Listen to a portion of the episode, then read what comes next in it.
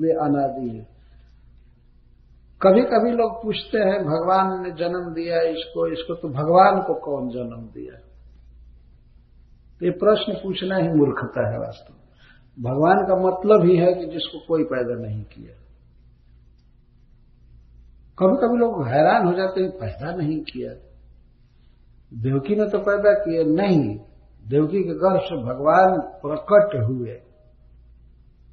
भागवत में लिखा गया है, जैसे पूर्व दिशा में चंद्रमा उगता है, वैसे देवकी के गर्भ से भगवान प्रकट हम लोग अपने माँ के देह से प्रकट नहीं हुए हैं, वास्तव में जन्म हुआ है।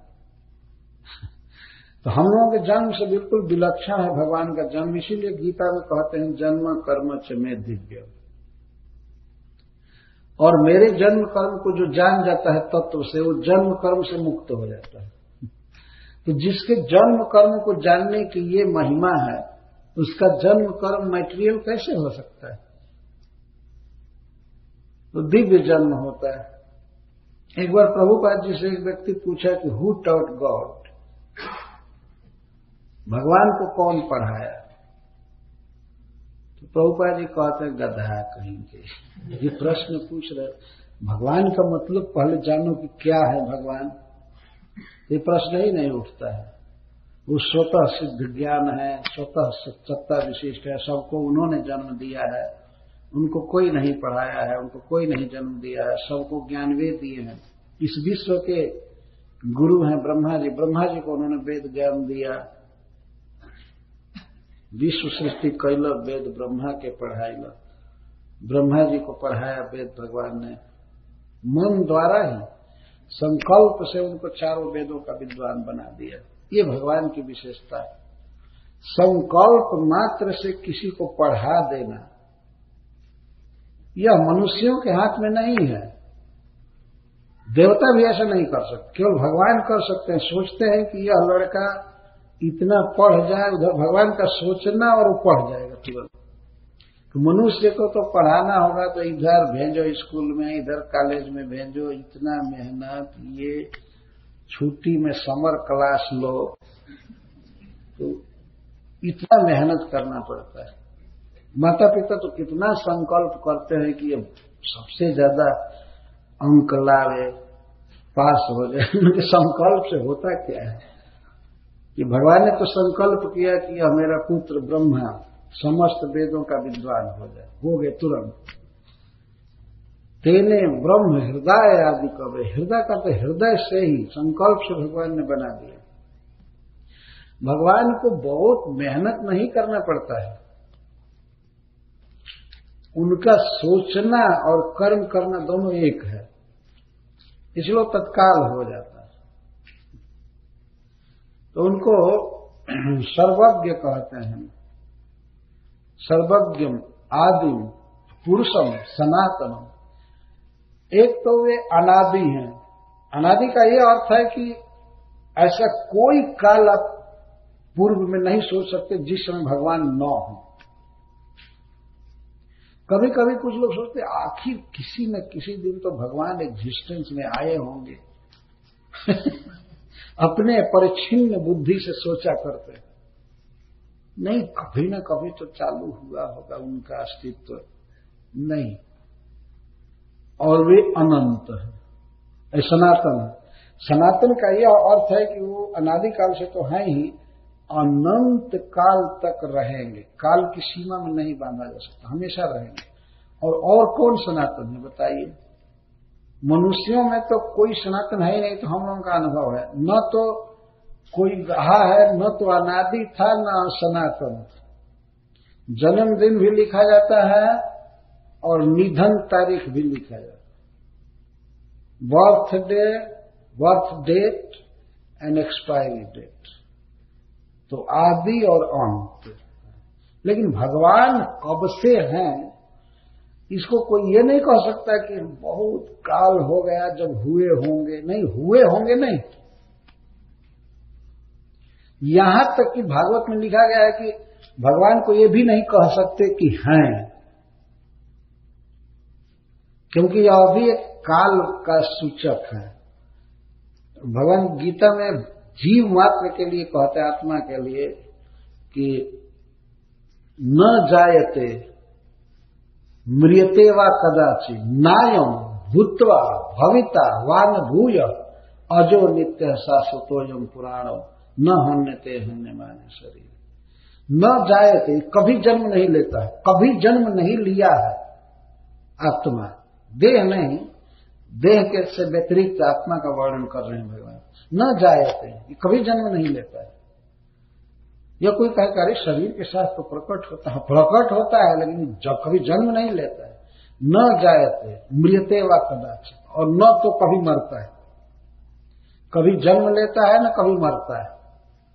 नायम भूतवा भविता व न भूय। यह न कभी हुआ है और न तो हो रहा है और न होगा। ये ये संस्कृत शब्द की पकड़ देखिए। नायम भूतवा भूतवा का अर्थ है हो करके। ऐसा नहीं था कि कभी हुआ और न भविता। और ऐसा नहीं कि भविष्य में होगा। और न भूय न इस समय हो रहा है। अज नित्य शाश्वतोयम पुराण, न हन्य माया शरीर।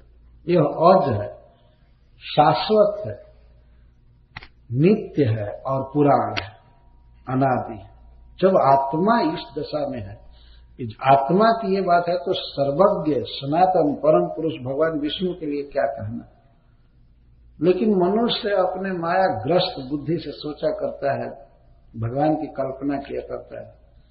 और भगवान है तो ऐसे होंगे ऐसे होंगे, ये होंगे, वो होंगे।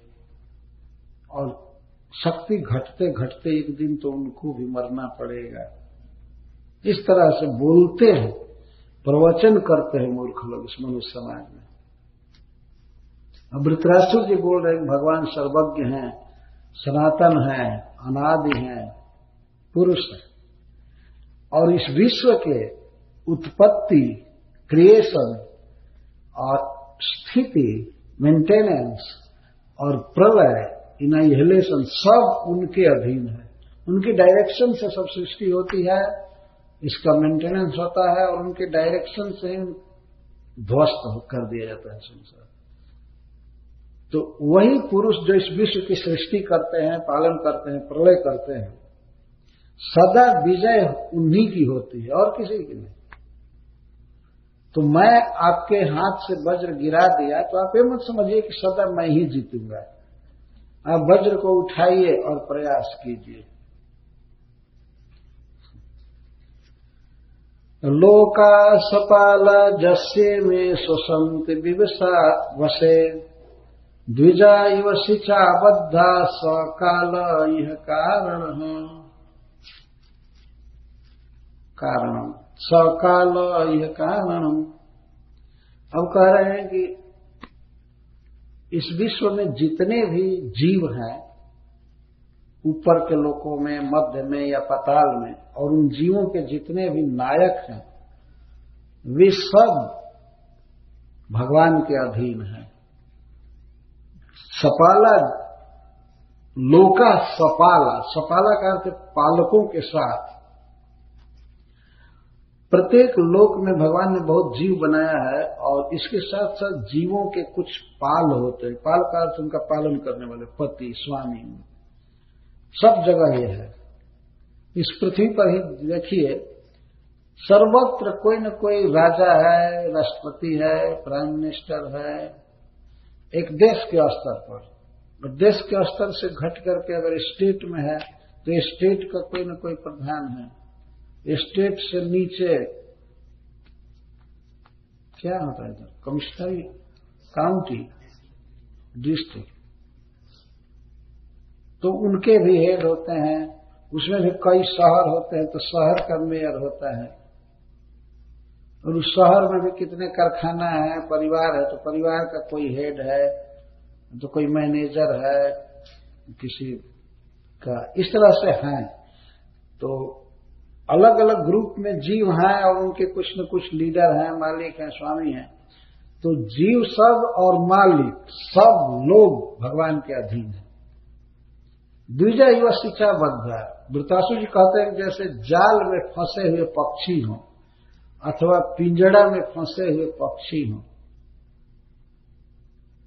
तो वे स्वतंत्र नहीं है। बहेलिया जहाँ उनको ले जाना चाहता है, ले जाता है। उस तरह से भगवान के अधीन सभी जीव तो जब चाहेंगे कि ये जीवित रहे तो जीवित रहेगा। जब चाहेंगे मार देना तो मार देना।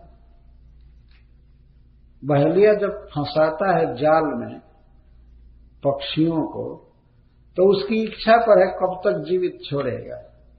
नहीं तो मार मार करके बेच देगा। तो इस सिंचा व द्विजा बद्धा द्विजा कह गए हैं पक्षी को। पक्षी का दो बार जन्म होता है, वो भी ब्राह्मण है। द्विज शब्द का यह अर्थ होता है, दो बार जन्म लिया हुआ एक बार अंडे के रूप में जन्म लेते हैं पक्षी और दूसरी बार अपने शरीर में आते हैं। तो इसलिए उनको द्विज कहते हैं। तो पक्षी जैसे जाल में फंसे हुए हों, जाल से निकलने की शक्ति उनकी नहीं है तो उनका जीवन या मरण सब व्याध के इच्छा के अधीन रहता है। कितना हम लोग देखते हैं कभी कभी लोग मुर्गियों को ट्रक में ले जाते हैं। ये जितने आप देखते हैं, चिकन या मांस खाने वाले, इन सबके कुछ बधस्थल होते हैं। जहाँ पर ये लोग वध करते हैं, चिड़िया का, मुर्गी का, या बकरा का, या और सब का, वहाँ से लाते हैं। तो हम लोगों ने देखा है किस तरह से पक्षियों का जीवन अधीन होता है, जो पकड़ लेता है, खासकर ब्याज। तो इस तरह से सारे चर अचर जीव अपने अपने मालिकों के साथ, लीडरों के साथ भगवान के अधीन है। सकाल यह कारण। वही काल है, कलयती इति काल। जो सभी जीवों को गिन गिन करके रखे और अपने कंट्रोल में और उनमें परिवर्तन करे, उसको काल कहते हैं। वो है भगवान। तो भगवान ही कारण है, जय आदि में। कब किसकी जय होगी, कौन जीतेगा और किसकी पराजय होगी, कौन डिफीट होगा या कौन मरेगा, कौन जिएगा, कौन क्या करेगा, ये सब कुछ कृष्ण के अधीन है। ये प्रवचन चल रहा है युद्ध में। तो आप ये चिंता मत कीजिए कि मैं जीता हूँ तो आप नहीं जीते। और मैं क्या जीता हूँ? आगे वो बताएँगे कि अभी तो आपका अस्त्र हाथ से गिरा है, मेरा तो हाथ गिर चुका है। मेरी बाह कट गई है, लेकिन मुझे कोई चिंता नहीं है। वृत्रासुर जी यहाँ तक कहे हैं कि सुख या दुख में हानि लाभ में, जय विजय में सम रहना चाहिए। इस विषय में मैं ही आपका गुरु हूँ। आप मुझसे सीख सकते हैं। ये अपने प्रवचन के लास्ट दूसरे श्लोक में कहे। तो इस बात पर विचार करना चाहिए हमेशा किस तरह सारा विश्व भगवान के अधीन है। बड़े बड़े लोग सोचे थे कि हम विश्व विजयी हैं। हम विश्व विजयी हैं। हमारे सामने कौन है? लेकिन ऐसी उनकी मृत्यु हुई। सुनकर के आज भी दुख होता है कि वो ऐसे लोगों की ऐसी मृत्यु कुछ लोग विश्व के इतिहास में ऐसे हुए, मेरी अधीनता स्वीकार करो, नहीं तो बम पटकेंगे। हिटलर आदि यही कहते थे। नेपोलियन कहता था कि डिक्शनरी से इम्पॉसिबल शब्द निकाल दो। क्योंकि कुछ भी इम्पॉसिबल नहीं है। और वही आदमी एक दिन कारागृह में हथकड़ी बेड़ी में पड़ गया। हम लोग पढ़ते हैं इतिहास में। हथकड़ी बेड़ी में कारागृह का अंदर पड़ा है। पढ़े तो बहुत विजय हुई विजय हुई थी उसकी। हमेशा कई सौ सैनिकों के साथ चलता था नेपोलियन। बस मेरी अधीनता स्वीकार करो, अन्यथा फिनिश कर दूँगा। यही नारा लेकिन तुलसीदास जी लिखते हैं कि मन पछताई है, अवसर बीते। एक दिन मन पश्चाताप करेगा, अवसर बीत जाएगा बिना भगवान के भजन के तो। सहस बाहु दस बदन आदि निरूप बचे न काल बलित। हम हम करी धन धाम सवारे अंत चले उठी सहस, बाहु, दस बदन आदि एक ऐसा राजा था, जादव, जिसको एक हज़ार बाह प्राप्त थी। अगर उसमें से एक आध कटे भी तो कई सौ बचेगी बाह। और भगवान दत्तात्रेय जी की सेवा किया था तो उन्होंने आशीर्वाद दे दिया। भगवान तो सब कुछ कर सकते हैं। तो उसको एक हज़ार बाह मिली। तो बहुत उदंड हो गया। तो भगवान ने परशुराम जी के अवतार में उसके बाहों को काट दिया। वे लोग युद्ध करते थे तो कभी कभी बिना मतलब के युद्ध करते थे कि बाह में खुजली हो रही है, दर्द हो रही है, बिना लड़े हुए। इसलिए चलो दिग्विजय करो, यहाँ जाओ, वहाँ जाओ, यहाँ करो, वहाँ करो। एक बार ये सहस्र बाहु अर्जुन नर्मदा जी में विहार कर रहा था कुछ स्त्रियों के साथ। बरहिस्मतीपुर जबलपुर के पास। तो सहस्रबाहु ने अपने 500 भुजा को इधर किया 500 भुजा को इधर किया, बीच में खड़ा हो गया, इसलिए बाँध बन गया। पूरा पक्का डैम बन गया। तो पानी नीचे नहीं जा रहा था। पानी ऊपर जमा होने लगा, बाँध बन गया। और उधर रावण अपना शिविर लगाया था। नदी के तट पर। अपना टेंट सेंट लगाया था, दिखाने गया था कि मैं भी बहुत शानदार राजा हूँ, कौन होता है सहस्रबाहु अर्जुन। और सहस्रबाहु स्नान करने में अपने हाथ से डैम बना दिए, बाँध बना दिए। वो जानता था कि रावण का उधर डेरा पड़ा हुआ है, उसके सैनिकों ने कहा तो उसके टेंट फ्रेंट सब पानी में डूबने लगे। तो बहुत क्रोधित हुआ रावण। कौन बदमाश ऐसा किया, कौन किया कौन किया? वो आया लड़ने के लिए। तो सहस्रबाहु अर्जुन कीड़ा की तरह उसको पकड़ लिया एक हाथ से, रावण को। ऐसा वर्णन अब देखने लगा कि दस सिर वाला एक कीड़ा कौन है? ये इंसेक्ट कहाँ से आए ऐसे देखने लगे। बाद में उसके पिताजी आए रावण के। छुड़ा दे, छोड़ दीजिए, इसकी यही आदत है, ये है। तो उन्होंने छोड़ दिया। एक कथा है कि रावण एक बार बाली के पास गया अंगद जी के पिताजी बाली के पास युद्ध करने। तो बाली उस समय संध्या बंदन कर रहे थे। तो कहता था मैं तुमसे लड़ूँगा तुम पूजा छोड़ो। मैं लड़ने आया हूँ लड़ने आया हूँ। तो बाली तो उसे मौन थे गायत्री जप रहे थे। तो रावण को पकड़ करके अपने काख में दबा करके गायत्री करने लगे। और छह महीने तक अपने कुची में कोख में दबा ली और पड़ा तो इस तरह से पराजय होती है। रावण बहुत बड़ा विश्व विजेता था, लेकिन इस तरह से पराजय होती सहस्र बाहु अर्जुन इतना बड़ा राजा था, लेकिन भगवान परशुराम ने कुल्हाड़ी से उसको काट कर खत्म कर दिया। परशु से मार खत्म। इस तरह के लोग हुए। तो वृतरासुर जी कहते हैं कि सब समय जय केवल भगवान की होती है। भगवान चाहते हैं जिसको जय दिलाना तो उसकी जय होती है। जिसको जिसको डिफीट करना चाहते हैं, उसका डिफीट होता है। हारना जितना अपने हाथ में नहीं है। और कहते ओजह सहो बलम त्राणाम अमृतम मृत्यु में वचा तमज्ञाय जन हेतु आत्मान मन्यते जडम इंद्रियों का की स्फूर्ति और इसको ओज कहते हैं। इंद्रियों की स्फूर्ति सह मनोबल, शरीर बल और जीवन की अवधि, प्राण और अमरत्व या मृत्यु, ये सब भगवान देते हैं। भगवान के कारण किसी के इंद्रियों में शक्ति आती है। हम लोगों के पास बहुत इंद्रियाँ हैं। और आज तक जितने भी जीव जन्म लिए मनुष्य आदि सबको इंद्रियाँ मिली थी।